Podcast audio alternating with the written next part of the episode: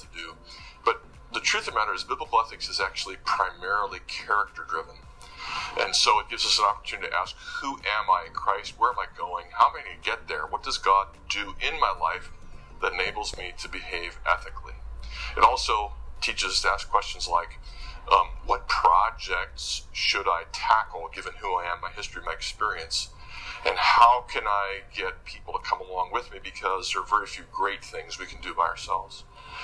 Ethics also teaches us how to see the world God's way. One of the great problems is that we we have one perspective on issues and we forget that people in the past or in other lands, people with very different experiences, have views that are quite different from our own. We also fall into the pattern of adopting the dominant mindset of our age.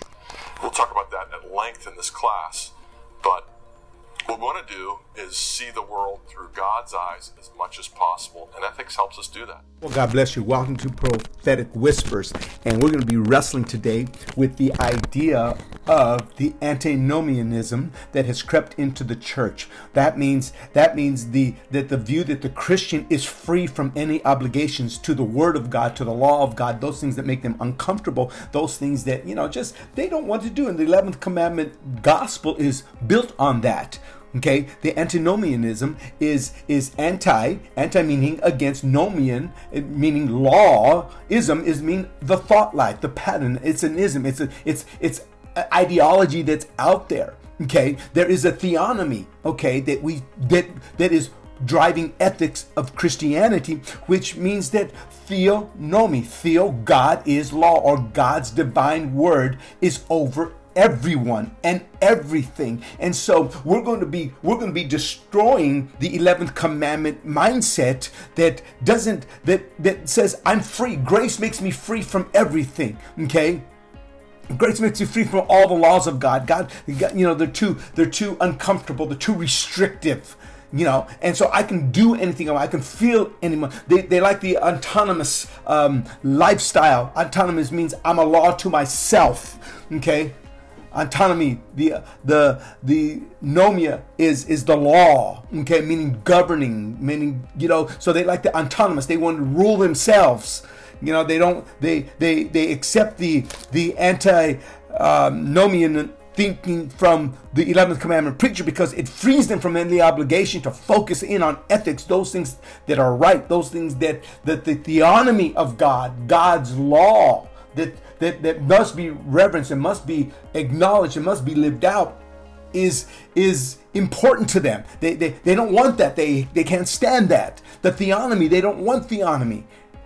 They like they like autonomous living. They like to live as a law to themselves. And so they adopt the theology of antinomianism that means that you know what? We're free from obligations and we're released from observing the laws of God. And so this has crept into the church. That's why you have so much loose living, so much crazy stuff going on. That's why you have gender confusion that's accepted. The world can have all those things. Those that's not a biblical worldview. But now the church has accepted many of the immoralities that the world that that years ago were not accepted. But now they have found a theology of the 11th commandment preacher or the 11th commandment Christian or the 11th commandment um, mindset that says we just have to be nice and it's you know and God is love, and therefore, you know, therefore we got to love everybody, and everybody's accepted, and and the church just has to accept the fact of uh, same-sex marriage, homosexuality, LGBTQ, and all those armies of of um, of antinomianism thinking um, they take root in in the life of many many Christians because of the fact that they're divorced from the obligation of observing the laws of God and that that that drives the 11th commandment mindset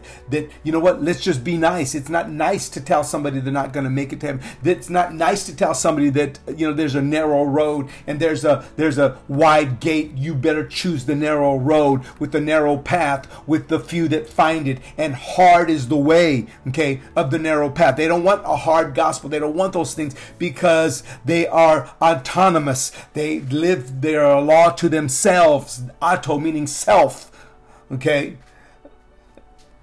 they want to be a law to themselves they're god to themselves. And and we are reestablishing a theonomy that god's law governs us okay and drives our behaviors which is ethics. What are ethics? The moral principle that govern a person or group of behaviors. Judeo-christian ethics meaning all life is ethical. That is our thing. All life is ethical. Everything we do is driven by god's law theonomy. Therefore everything is ethical. We have a behavior pattern. We have a we have a standard that we do things by. And all ethical judgments require a dependable standard of right and wrong. And jesus is our dependable standard. He's infallible. He's he's perfect. He's he's he's the he's the incarnate christ. He's god becoming man. He's he's perfect in every way. Uh, Bill Johnson calls him perfect theology, and I, and I wholeheartedly agree with the perfection of his theology that he is the express image of the invisible God. That if you've seen Jesus, you've seen the Father. And so I want to quickly draw to our standard. What is our standard that drives our ethics? Well, you look real quick in First Corinthians, First Colossians chapter. Uh, 1 verse uh, 15 he is the image of the invisible god the firstborn of all creation. For by him all things were created that are in heaven that are on earth invisible visible and invisible whether they be thrones or dominions or principalities or powers all things were created through him and for him. And he is before all things and in him all things consist and he is the head of the church the body the church who is the beginning the firstborn from the dead that in in all things he may have preeminence. So again, here is our standard. What is our standard? That he made all things. So creation, creation runs through him. Okay? All science runs through God. I don't know what the science is. No, no, we, we're making up our own. No, you're not a, that. No, no. We we we we go by our standard. Our standard is Jesus. He was before all things. He created all things, both invisible and invisible, whether they be thrones or dominions, principalities, powers, rule. Again, because God said that He is our standard. He's the standard of right and wrong, of morality, of all morality. He is the standard of right and wrong. Okay, so you cannot live autonomously where you are law to yourselves. You have to get out of the antinomious thinking that you're anti reverencing the laws of God. If you're a Christian, you better pay attention to the laws of God. Because the theonomy that drives all Christian ethics is that God's God's ideas, God's word is perfect to drive all behaviors in righteousness and peace and love that we are governed by God's word and God's law. So again, when we start looking at when we start looking at Christian behavior, we are looking at a theonomy. Okay, the eleventh commandment, the eleventh commandment, people that allow all kinds of all kinds of crazy things in, okay, and do not and do not acknowledge, do not acknowledge the moral laws of God. It's because they sweep everything under grace. This antinomianism relating to the view that Christians are released from the obligation observing the moral law. So grace covers it all. Years ago they uh, the baptists came out with the, the idea as they began to push the lgbtq movement the homosexual movement in the southern baptist movement. This is given to me by good sources. They had a they had a conference called a space for grace. What is that that if you are feeling a certain way if you are if you are you know struggling with your identity and well then we got to make a space for you. So there's grace for your for your weaknesses. Your there's grace for your for your depravity. There's grace for your issues. They didn't say there was transformation. They didn't say there was deliverance. They didn't say that those are biblical ethical uh, theonomy uh, um, uh, perspectives so when you and I start looking at at ethics, what we have to start looking at is theonomy. God's governing over our lives. Okay? Okay, theonomy is the hypothetical form of government in which the society is ruled by a divine law. When Moses came down, when Moses came down uh, Mount Sinai with the with the tablets, he was coming down with divine law. He was coming down with theonomy.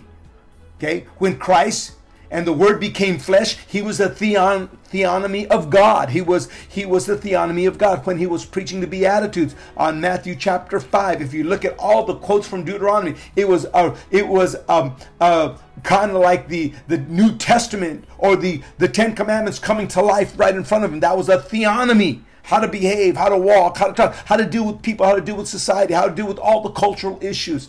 Read Matthew chapter 5, 6, 7. Read those in that mindset of a theonomy that it is it is the divine. Theonomists hold that that divine, including judicial law of the Old Testament, should be observed through mo- through and by modern society. In other words, if it worked at the governance of God, worked then and it'll work now. Okay. Fundamental to the position taken here is the conviction that God God's special revelation, his written word, is necessary as the objective standard of moral or morality for God's people. So again, God's word drives our morality, which which again, what drives morality? Your ethics. Your ethics, the things you believe, the things that you've been taught. Why do you think they want to get rid of the Bible so bad? Why, why do you think that they and, and, and you know this antinomianism? Uh, I'm going to show you this at the end, so it'll stick in your mind as we move forward. Okay, that they don't want you observing any laws. They don't want you observing anything, and they and they become very very creative. Okay, very very creative with reformed thinking. Okay, if you look at Matthew chapter seven, again, we're going to look at we're going to look at. Um, the theonomy. Jesus, Jesus brought in the theonomy of God. He brought in God's rule. He says this, therefore, whoever hears my sayings of mine and does them, I will liken him to a wise man who built his house on the rock, and the rain descended, the floods came, the winds blew and beat on the house, and it did not fall, for it was founded on the rock. But everyone who hears these sayings of mine and does and does not do them will be like a foolish man that blew and um, man, that, that when the wind blew and beat upon the house, it fell, and great was the fall. And so it was when Jesus had ended these sayings, the people were astonished at his teachings, for he taught as one having authority and not as the scribes. So again, Jesus gives you two world views one that is solid, a rock. He's our standard. Okay? Look, this is important for you to, to wrap your mind around because we don't have this tota scriptura mentality anymore and we need to get a hold of it that everything in the scripture, okay, it means something. Okay, it means something. There's a value to it. There's a there's a teaching in it. Even in the Old Testament, the laws that the laws that that are no longer what we call applicable because of the sacrifice of Christ. We get all that, but still there are lessons to learn. There's principles to learn. There's things that we stand by, things that we live by purity there's law there's there's principles of purity and holiness and and um, what we will call protocols of of the kingdom can be learned from Old Testament practices. Okay, it's not that you have to do the practice, but you have to learn the lessons that those practices were exuding. Okay, so there's two worldviews. Jesus says that therefore whoever hears my sayings of mine and does them, boom, and does them. You say, why don't you believe in evolution? Because th- that's that's sand. Why don't you believe in the gender, um, all the genders and the, the Z and the X and the Y and whatever genders they're making up? I, you know, the transgender movement. Why don't you believe that? Because that's sand. That's sand. That's sand. You want me to build on sand. You want me to build my life on sand. The LGBTQ community is built on sand. It's not built on it's not built on solid rock. Okay? I'm not going to get into all these ethical things, but the church has accepted much sand in their teaching. It's not rock. You can't build your life on that stuff. You can't build your life on that's not nice. You can't build your, your life on, well, I, you know, I just want to be accepted by them. Jesus lays it out perfect for you. That's Matthew 7 24 through 29. Whoever hears these words, uh, here's these sayings of mine and does them, I will like him to a wise man who built his house on a rock. And the rain descended, the floods came in, and the winds blew and beat on the house, and it did not fall, for it was founded on the rock. That's our world view. That's our Colossian stance. We have the rock right here. I read it to you at the beginning of the podcast. Okay, that's our biblical world. That's our standard. That's the rock in which we stand. All other ground is sinking sand. So again, my ethics, my belief systems are driven. My behavior should be driven ethically. Okay, the world of, observes our ethics. And we have to have a theonomy, a divine rule over us that drives our ethical behaviors. I like Psalms 119, 97 through 99, where it says, Oh, how I love your law. It's my meditation all day. You, through your commandments, make me wiser than my enemies, for they are they are ever with me. I have under I have more understanding than all my teachers, for for your testimonies are my meditation. So again, he says, Your worldview, your worldview makes me wiser than all my teachers. I think as your teachers in college, as your teachers start pulling out a lot of this crazy um, gender confusion, you know, this, this global warming, this all, all this crazy philosophical ideas of humanism when they get, when they start preaching communism, Marxism, when they start coming out with all this stuff, you have a biblical worldview you build your life on the rock. You are smarter than your teachers. You cannot just throw those things away because you're being built, rooted, and grounded in Christ Jesus. See, the 11th commandment mindset, okay? The 11th commandment mindset, number one, um, is this. Number one, the proclamation of imperatives backed by divine authority is not very persuasive today. In other words, it's not, God's word is antiquated. It, it just kind of doesn't go. Here's another perspective of the 11th commandment mindset. The Bible no longer directs all of life because its requirements are deemed stifling and are viewed in the advance, viewed in advance unreasonable. Oh, we don't like it. We, it's unreasonable. It makes us uncomfortable. They're gonna call me a homophobe. They're gonna call me a xenophobe. They're gonna call me. They're gonna call me some type of name. They're gonna label me. They're gonna put me in a corner. Here's another one. Men repudiate the interference in their lives, repudiate the interference in their lives represented by God's commandments. Okay? They don't like the commands. They don't believe God commands anything. They think God just recommends things. Well, what about 1 John chapter 3 verse 4? Where it says, "For this is the love of God that we keep all his commandments, and his commandments are not burdensome." So those that are out there saying that the word of God, the commandments of God are burdensome, they're fighting directly with God's word. Again, this is autonomous. They don't they they're a rule to themselves. Their feelings drive all their behaviors.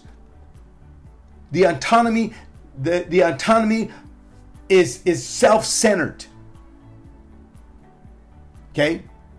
That's how they live. They are the rule. Number 4, contemporary philosophers Graeme de Graaff says this. Okay, this is a philosopher says there's no room in morality for commands, whether they are far, whether they are the fathers, the schoolmasters, or the priests. There is still no room for them when they are God's commands. In other words, they want God completely out of their mindset. They want God completely out of their thinking. They want God completely out of their ethics, their behaviors, their thought patterns, their belief systems, their educational systems. That's philosopher Graeme de Graaff says. That's his statement. I don't care if it's the father in the home that commands the children to do things. Let's go to church. Let's let's make your bed. Let's no command. The schoolmasters, okay, the, the teachers, whether they're demanding kids to do things, the priests commanding the word of God be relevant, there's still no room for them when they are God's commands. So what they're basically saying in anything, as long as the as long as the father is giving them false thinking, false you know, sand to build off of, it's fine. But if you give them the rock, the solid rock, if you come into Colossians, all things were made by him, for him, through him, and to him. In him all things consist. If you if you get into that type of rock, then there's no command, then, then there's no room for this. And how does this get into the church? How does this um, antinomianism get into the church? It's easy. This is how they found it. Here's their mantra. You've heard this all the time. I thank God. I thank God that as a reformed Christian, I worship a God of grace and not a God of rules. How, how many of you heard that? Well, I'm, I have a relationship with God. What does that mean? What does that mean? This is how they get this stuff in. They get it through the pulpit, through liberal Christians, liberal liberal uh, theologians, guys that go to major universities and then they come out and they write books under the title of doctrine and they push this garbage out. I thank God that as a reformed Christian, I worship a God of grace and not a God of rules. Everything has rules. Basketball, all sports have rules. We have driving rules. We have all kinds of rules for everything. What would happen if everybody did what was just graceful? What was just what was just what they all they wanted to do?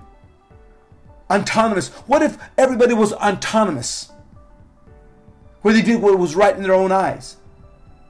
What would the streets look like? Have you ever have I've been to Thailand Okay, I was driven. I, I drove in Thailand a few times. What a train wreck! Man, what you talk about crashes everywhere. Why? Because people do not follow rules. There's rules to everything. You from a simple card game to a simple to to parking lot. There, there's rules for everything. Cut it out. But how do they get into the church? By reformed thinking. Reformed thinking.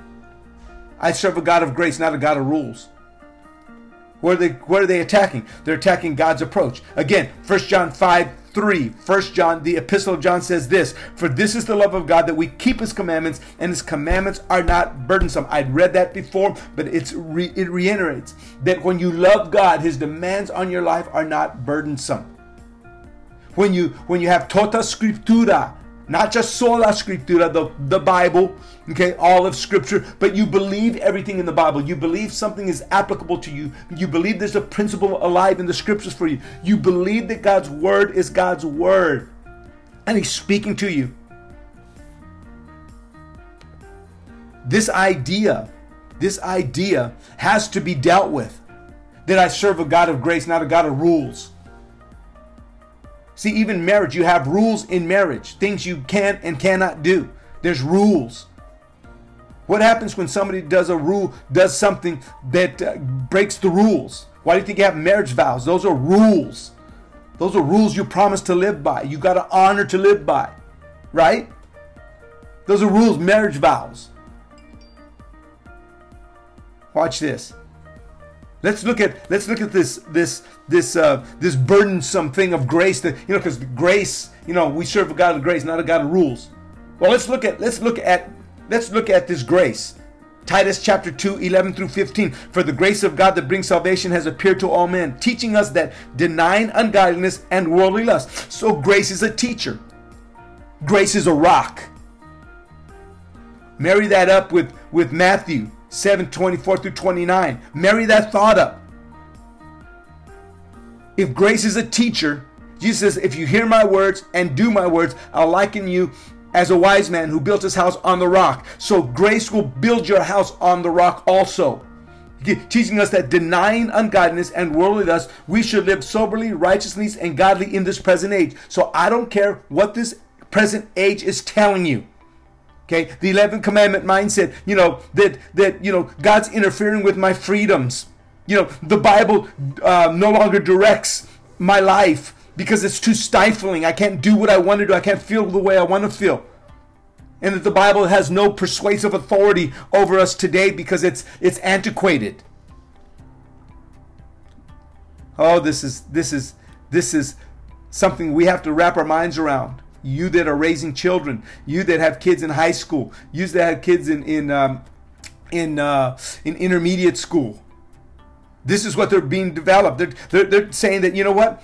You don't need God's rule over your life. Do what you feel. But this is what grace does. Grace is a teacher. Don't let a preacher get off the hook. When you hear this, we, we don't serve a God of rules. Oh, yes, He has rules. Everything has rules. Everything has rules. They're called laws. There's laws of gravity. There's laws. There's laws all over the place. John 14, 15. Well, John 14, 15. You can read second, you can read Titus 2, 11 through 15 as we go along. Okay. John 14, 15. If you love me, keep my commandments. See, to acknowledge God's law, to acknowledge them, to embrace them, is to love Him. It's to love Him. It's to demonstrate love and honor respect for Him. You come under a theonomy. You come under a theonomy. You come you come away from autonomous thinking, autonomous living to where you're a law to yourself. Antinomian antinomianism that, that tells you that we're, you don't have any obligation to God's rules and laws and, and God's, God's uh, commands. We've had preachers that have pulled us away from those type, uh, our type of, uh, the type of theonomy they pull you away from any obligation to God's word. Be careful for that. Be careful for the, the it's dangerous preaching that, that pulls you away from responsibility to the commands of God. Psalms 19:7 says this, "The law of the Lord is perfect, converting the souls. The testimony of the Lord is sure, making wise the simple." Why do we need why do we need Christian ethics? Why do we need a biblical worldview? Why do we need a theonomy? Where theo, God, enemy law where we need God's laws to govern us. Why do we need them? Because we need to build our life on the rock. Because behaviors must exude our relationship with the Lord. And it's the laws of God. It's the laws of God that drive our behaviors. And I know the world wants you to build your life on, sand, on sand. Preachers want you to build their life on sand. That's the 11th commandment. Preacher wants that. I want you to I want you to build your life on the rock, on the word of God. I want you to understand Colossians 1 chapter 15 uh, chapter 1 ver, verse 15, 16 and 17. Memorize those verses because you are to be built up rooted and grounded in the knowledge of Jesus Christ. He is the rule, the draw, that that he is the rule for good and evil. He's the rule for that. He is the tree of life. He is our all and our all. So God bless you. I pray you enjoyed this today little discussion on the ethics, Christianity, and the ethics of a Christian. We must break this 11 commandment mindset. I'm so glad I serve a God of grace and not a God of law because I don't want a God that tells me what to do. I don't want a God that tells me no. I don't want a God that tells me that that I can't do this because it's too restrictive because I'm feeling this. I want a God that lets me be whoever I want to be, not who He created me to be. We got to break this. And we do this by a theonomy. Sola Scriptura, tota Scriptura. Fall in love with Jesus. Live by His word. Build your life on the rock ethically, because in the life of the Christian, everything is ethics. God bless you, and we'll talk to you tomorrow on Prophetic Whispers. Bye bye.